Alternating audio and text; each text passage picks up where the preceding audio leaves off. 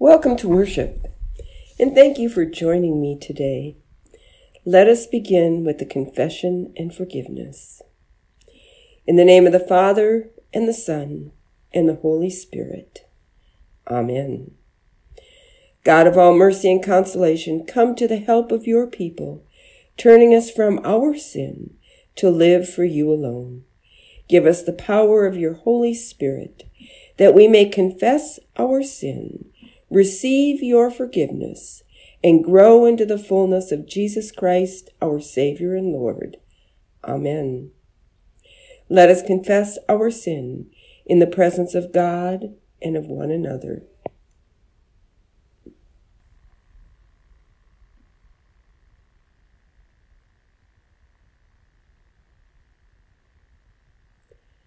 Most merciful God, we confess that we are captive to sin and cannot free ourselves.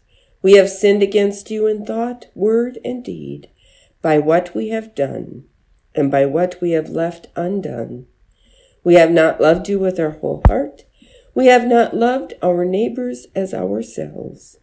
For the sake of your Son, Jesus Christ, have mercy on us. Forgive us, renew us, and lead us so that we may delight in your will and walk in your ways to the glory of your holy name. Amen. In the mercy of Almighty God, Jesus Christ was given to die for us, and for his sake God forgives us all our sins. As a called and ordained minister of the Church of Christ, and by his authority, I therefore declare to you the entire forgiveness of all your sins. In the name of the Father, and the Son, and the Holy Spirit. Amen.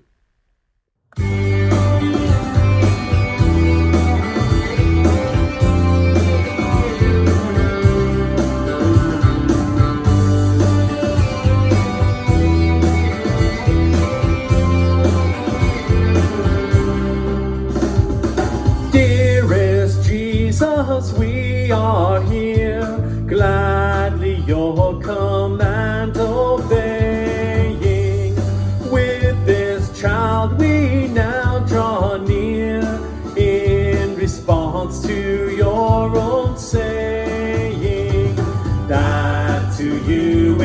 it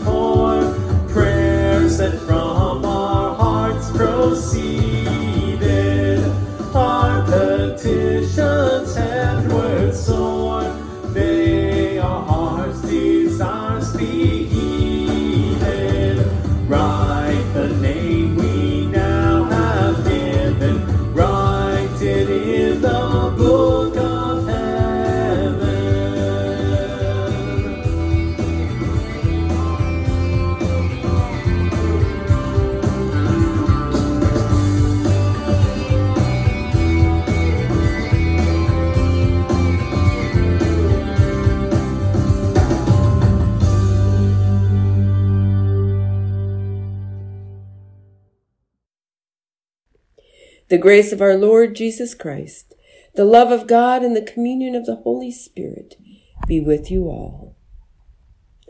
Let us pray. Everlasting God, you give strength to the weak and power to the faint. Make us ag- agents of your healing and wholeness, that your good news may be made known to the ends of your creation. Through Jesus Christ, our Savior and Lord. Amen.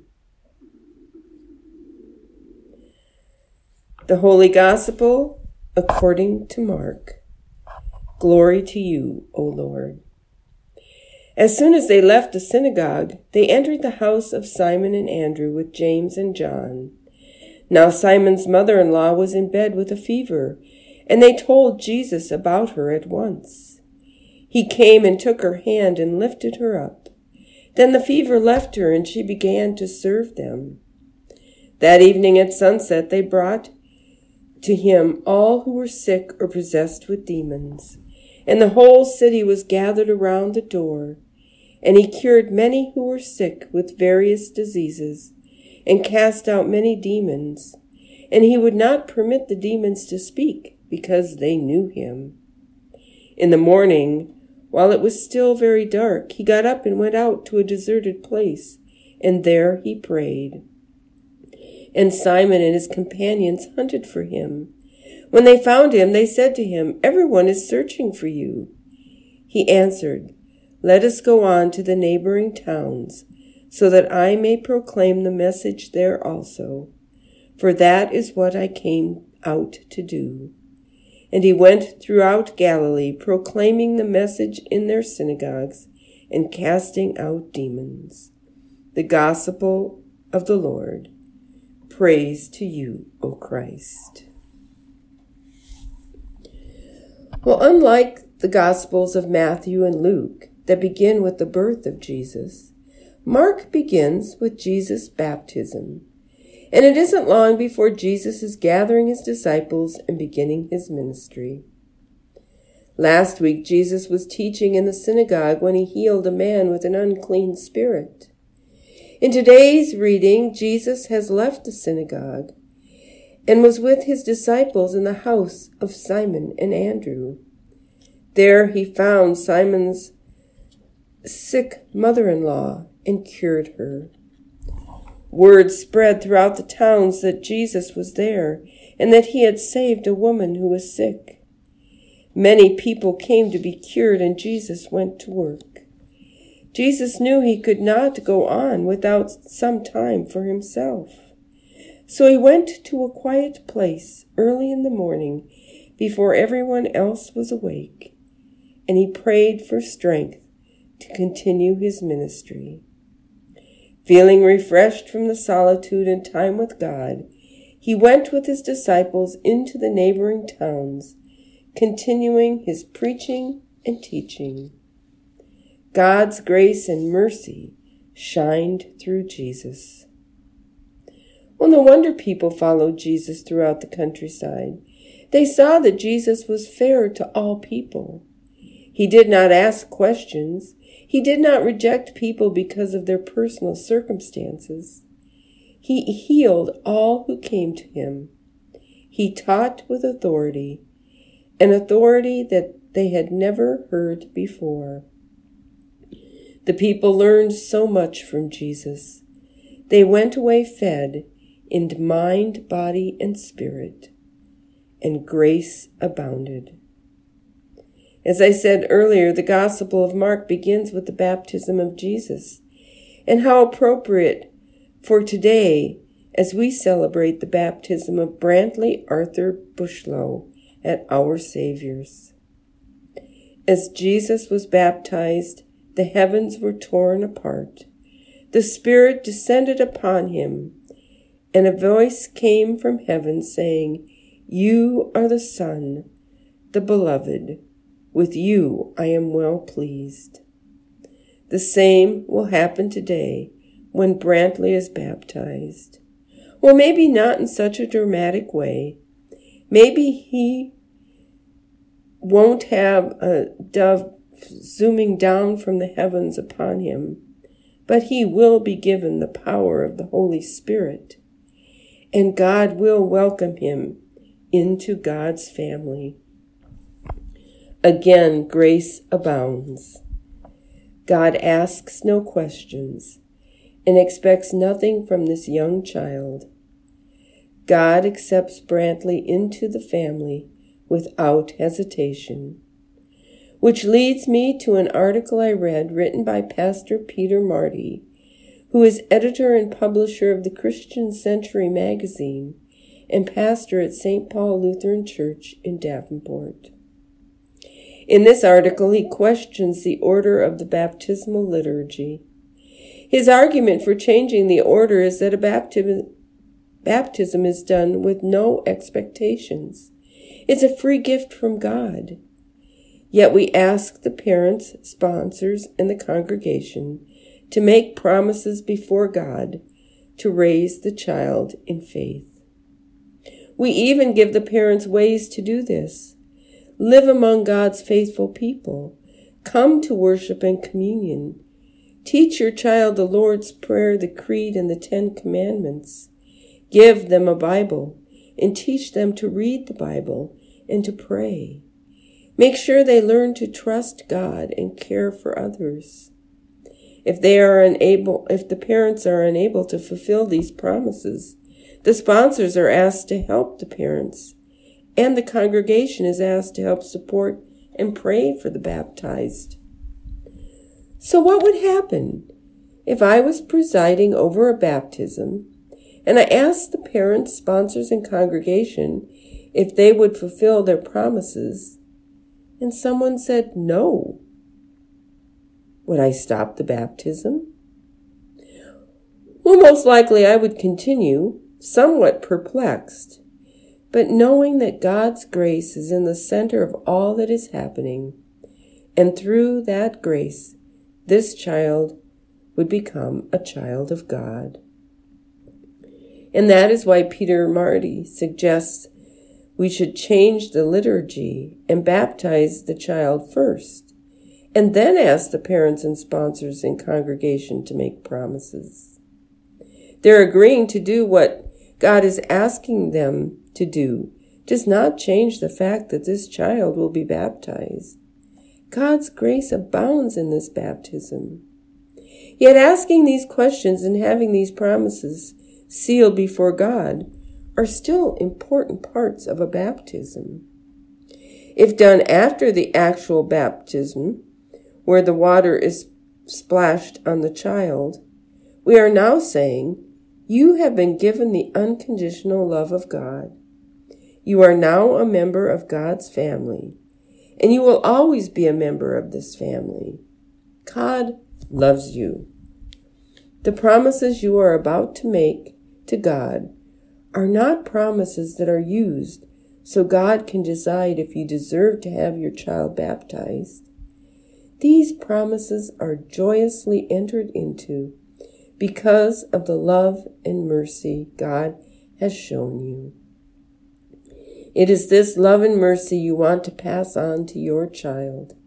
You want your child to know how much he is loved and cared for, not only by God, but by all the people of faith who are surrounding him today. The support of Brantley's parents and the congregation will strengthen his faith and show him God's love. Now, I did not change the order of the baptismal liturgy for Brantley's baptism. It's the same as it has always been.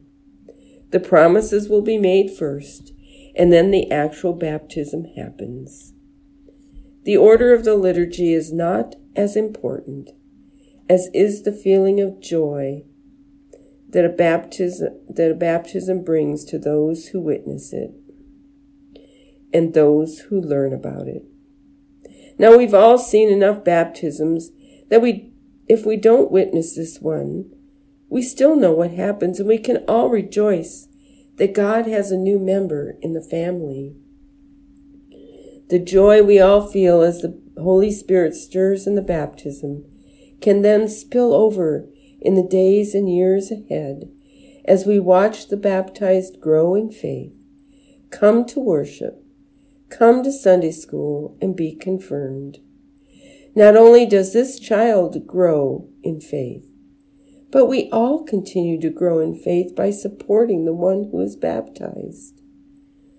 Over the years, we have made promises to many children who have been baptized. I pray we have tried our best to keep the promises we made to God to help support these children as they grow in faith and pray for them. We made those promises not because the child would not be baptized unless we said yes. We made those promises because of the joy of seeing another member join God's family. We are joyful because we know God will always be with these children and that they will always have God's love and mercy to lean on, no matter what happens in their lives.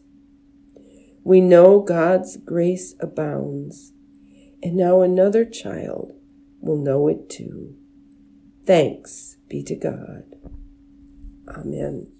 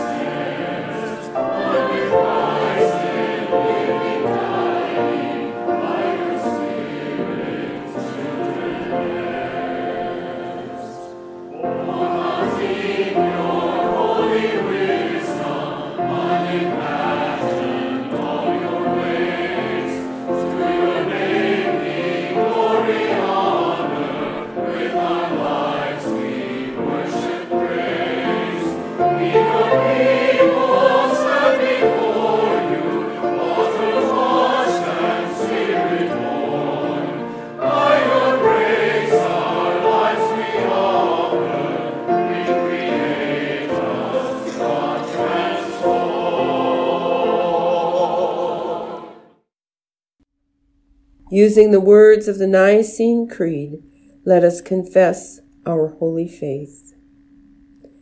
We believe in one God, the Father, the Almighty, maker of heaven and earth, of all that is, seen and unseen. We believe in one Lord Jesus Christ, the only Son of God, eternally begotten of the Father, God from God, light from light, true God from true God, begotten, not made, of one being with the Father. Through him all things were made. For us and for our salvation, he came down from heaven, was incarnate of the Holy Spirit and the Virgin Mary, and became truly human. For our sake he was crucified under Pontius Pilate. He suffered death and was buried. On the third day he rose again in accordance with the Scriptures.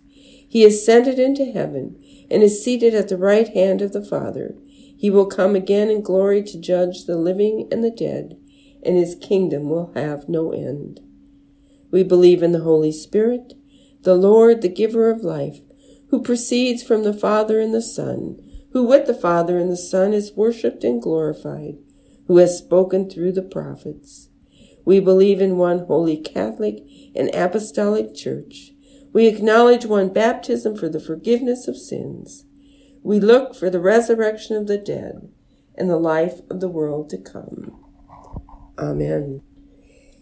Guided by Christ, made known to the nations, let us offer our prayers for the church, the world, and all people in need. For the church, for the ministries of healing and wholeness, for hospital, hospice, and military chaplains, for those serving in prison ministry, and for all who proclaim freedom and release in the name of Christ, let us pray. Have mercy, O God. For creation, for all creatures, big and small, for beautiful sunrises and sunsets, for snow and rain to soothe parched land, for the humility to take our place among the creatures and care for God's creation, let us pray. Have mercy, O God. For the nations, for all who lead in cities and towns, states and countries, for community organizers and school officials, that in times of trial they find ways to serve all in need. For those in military service and their families, may their ways be safe and their homecomings joyful. Let us pray. Have mercy, O God. For all wearied by life's burdens, for those who lack resources, for those struggling with debt, for those in chronic pain, for all who cry out to you. We pray especially for those affected by COVID those listed in our bulletin, and those we carry in our hearts, and those we name aloud. Zach, Maggie, Meyer. Let us pray. Have mercy, O God. For this congregation, for the young people in this place who open us to new understanding, for Sunday school as we begin in person classes today, for Brantley who became a child of God today, and for all who sp- support his life in faith, let us pray. Have mercy, O God. In thanksgiving for the faithful departed who were called by name and now rest from their labors, that their lives serve as witnesses to the goodness of God, let us pray. Have mercy, O God. Merciful God, hear the prayers of your people, spoken or silent, for the sake of the one who dwells among us, your Son, Jesus Christ, our Savior. Amen. Lord, remember us in your kingdom and teach us to pray. Our Father, who art in heaven, hallowed be thy name. Thy kingdom come, thy will be done, on earth as it is in heaven. Give us this day our daily bread, and forgive us our trespasses, as we forgive those who trespass against us. And lead us not into temptation, but deliver us from evil. For thine is the kingdom, and the power, and the glory, forever and ever. Amen. The Lord bless you and keep you. The Lord's face shine on you with grace and mercy. The Lord look upon you with favor and give you peace. Amen.